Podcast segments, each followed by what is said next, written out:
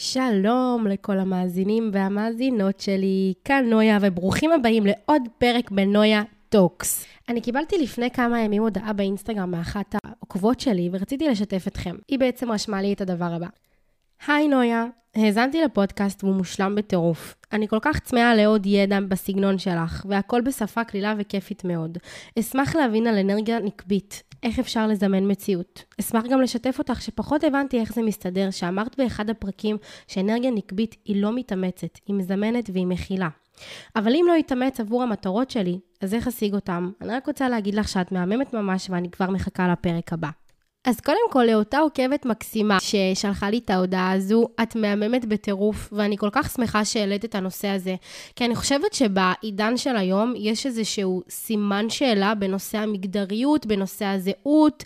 אם אני אישה, אני צריכה להיות רק באנרגיה הנקבית שלי, ואם אני גבר, אני צריך להיות רק באנרגיה הזכרית שלי. כאילו, איך בתכלס זה עובד? מתי אני צריך אה, להיכנס לאנרגיה הזאת? באיזה סיטואציות? אז קודם כל, תודה ששלחת הודעה, אני ממש ממש מעריכה את הפרגון שלך, ובכללי גם את הפרגון של כולכם. כל הפידבקים שלכם, אני כל כך מעריכה את זה, וזה באמת עושה לי טוב על הלב. אז בואו נצלול ישר ולעניין, ונדבר על כל מה שאתם מתים לדעת על אנרגיה זכרית ונקבית והאיזון. האיזון ביניהם. פתיח ומתחילים. נמסטה, נשמות עתיקות ויפות שלי, וברוכים הבאים לפודקאסט שלי. פה אנחנו נלמד. סתם. אז אני נויה ברטימור, או כפי שאתם מכירים אותי, נויה רוחניות פרקטית. סמנכ"לית במרכז אסטוריה ובעלת עסק לטיפול רגשי ושינוי תפיסתי. אם אתם משתוקקים להתפתח, מחפשים את המשוואה המדויקת בין רוח לחומר, מעניין אתכם רוחניות בקלאס, אנרגיות, manifesting, והכי חשוב, לייפסטייל איכותי. הגעתם בדיוק למקום הנכון. הפודקאסט שלי עוסק בדברים האלה. אז ברוכה הבאה, sunshine. אני ממליצה לך להדק חגורות, כי אנחנו מתחילות.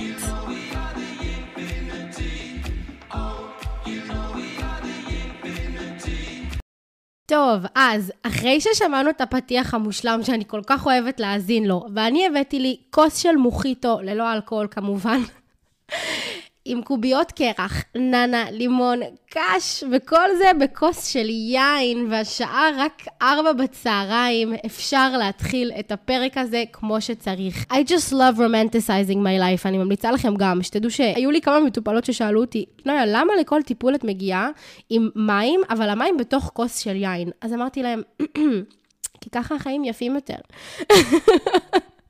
והם התחילו להשתמש בכוסות יין לכל דבר, לקפה קר, למים, למיץ, וזה פשוט הופך את החיים לכיפים יותר. אני לא יודעת למה, אבל אה, תנסו אותי, תנסו אותי ואתם תראו שאני צודקת, אוקיי?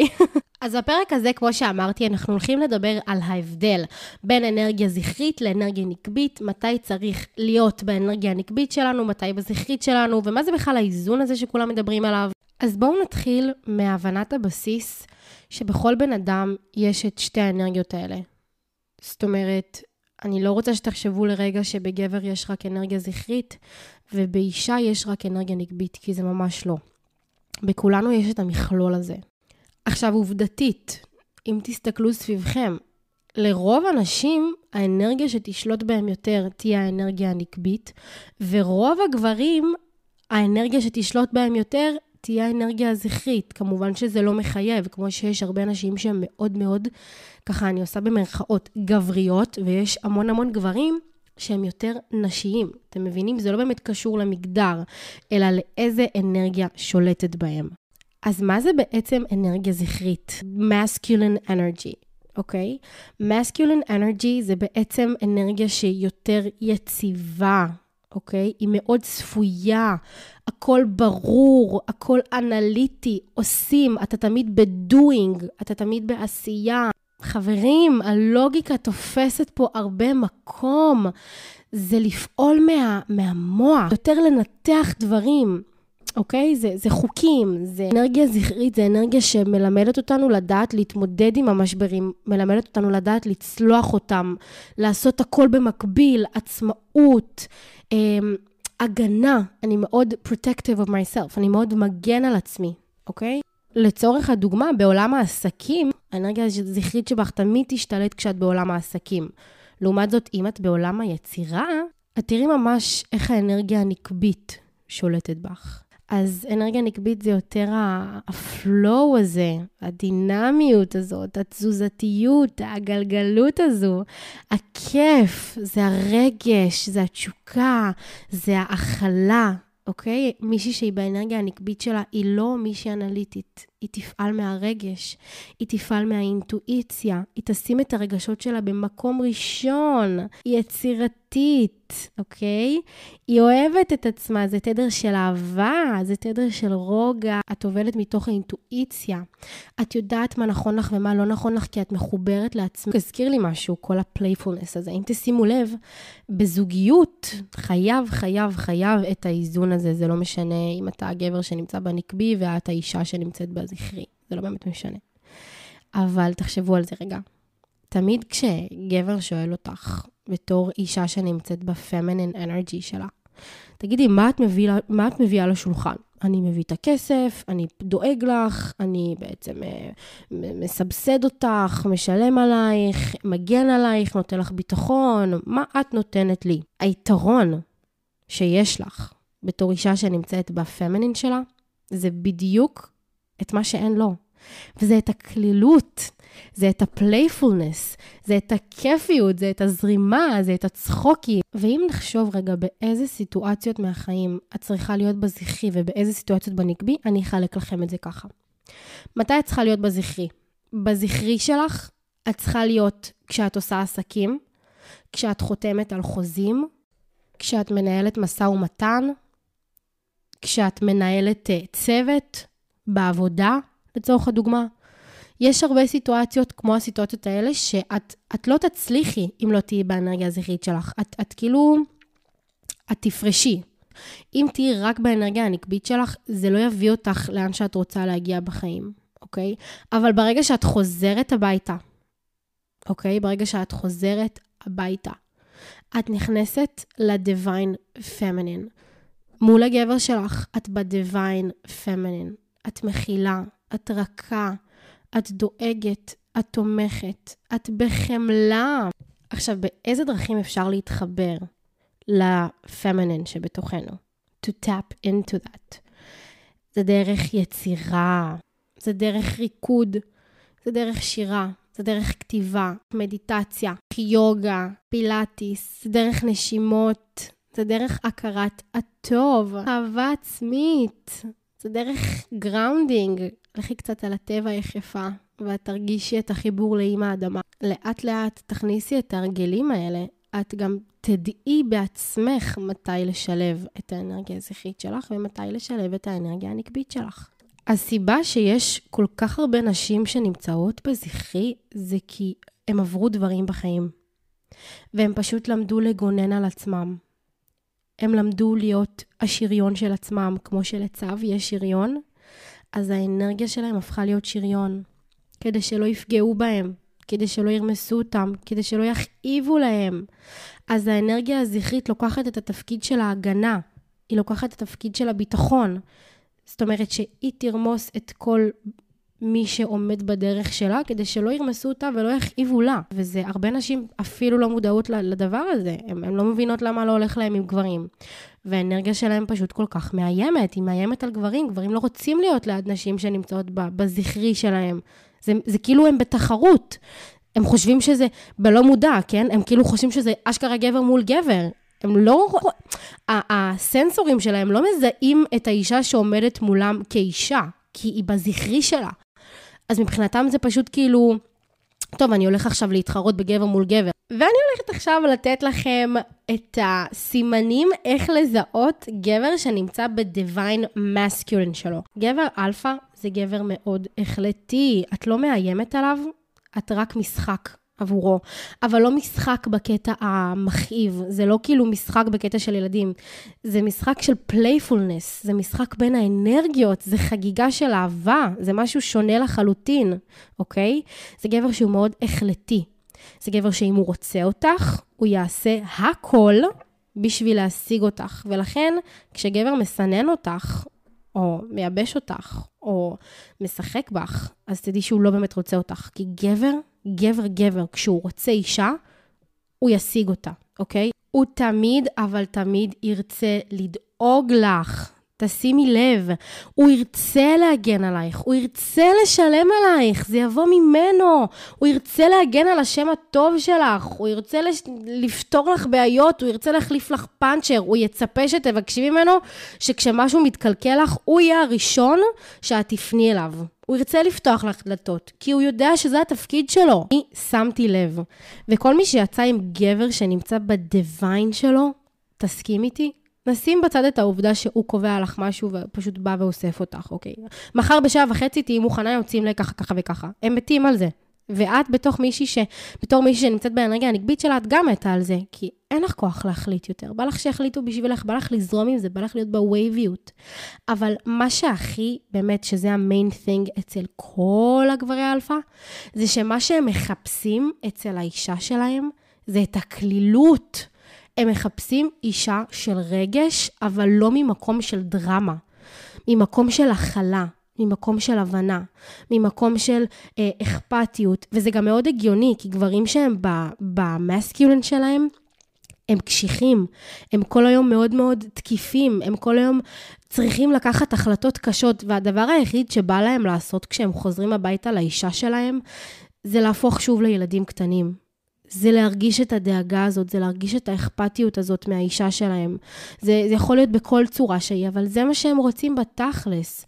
לא אכפת להם משום דבר אחר. כי כשגבר מתאהב באישה שנמצאת ב-divine feminine שלה והוא ב-divine masculine שלו, כל מה שעובר לו בראש מהרגע שהוא הכיר אותה, זה הרצון הבלתי נגמר שלו לדאוג לה.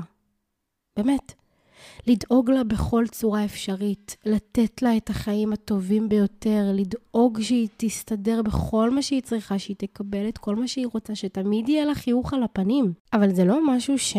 זה לא משהו שנובע רק ממנו, כי את צריכה להיות מאוד חכמה ואת צריכה לדעת איך להפעיל את זה בו. אם אתם תשימו לב ותסתכלו על זוגות וממש תנתחו זוגות, אתם תראו הרבה זוגות שהאישה כל כך מותשת. היא מותשת כי היא ממלאה את התפקיד של הגבר, כי היא רודפת, כי היא עושה, כי היא מממנת, כי היא פה, כי היא שם. עכשיו, זה באמת לא בחיווט שלנו. אנחנו לא נולדנו, לא הנדסו אותנו כנשים ללמוד לרדוף ולחזר ו...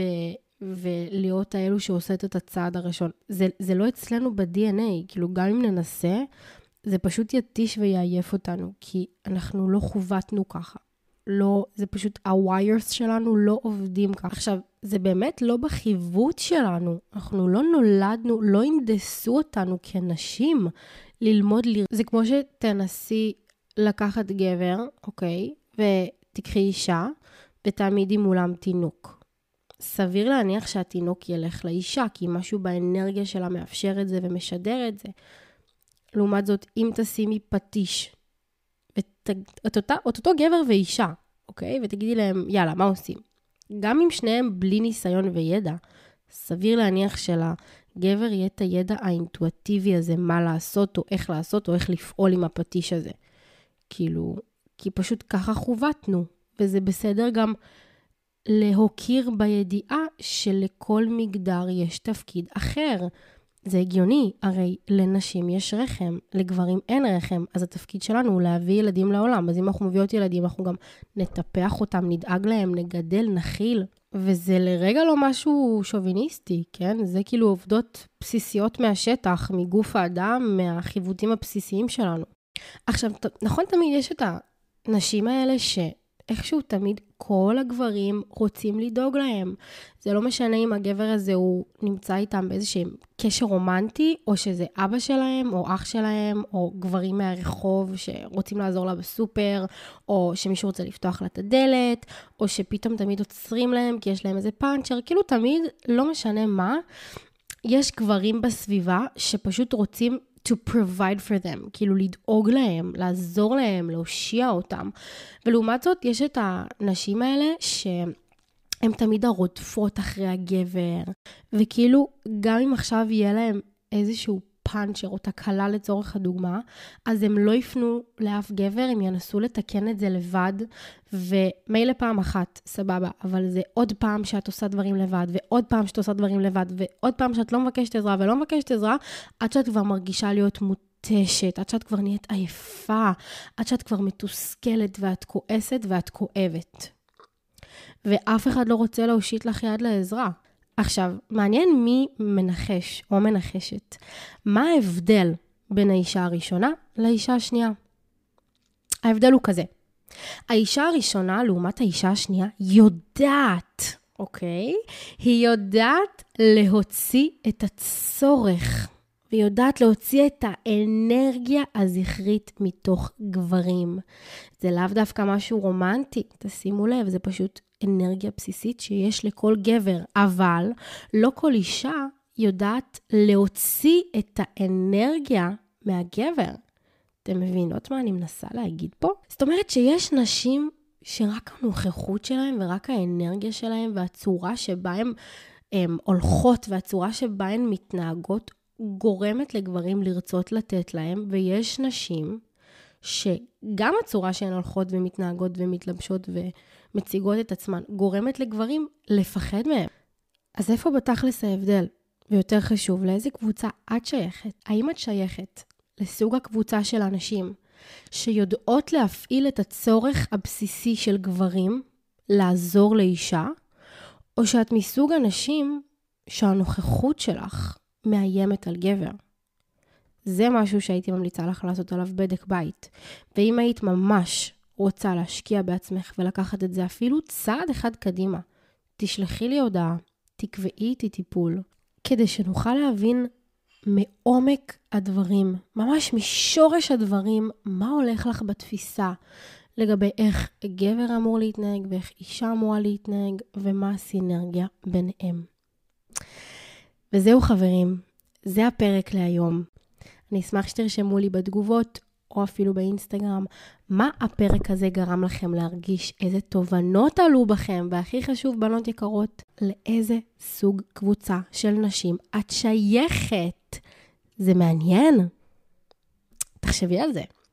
אז בינתיים, כשאת חושבת על זה, אני שולחת לכם חיבוק חם, ואנחנו ניפגש בפרק הבא. אוהבת אתכם, שלכם, נויה.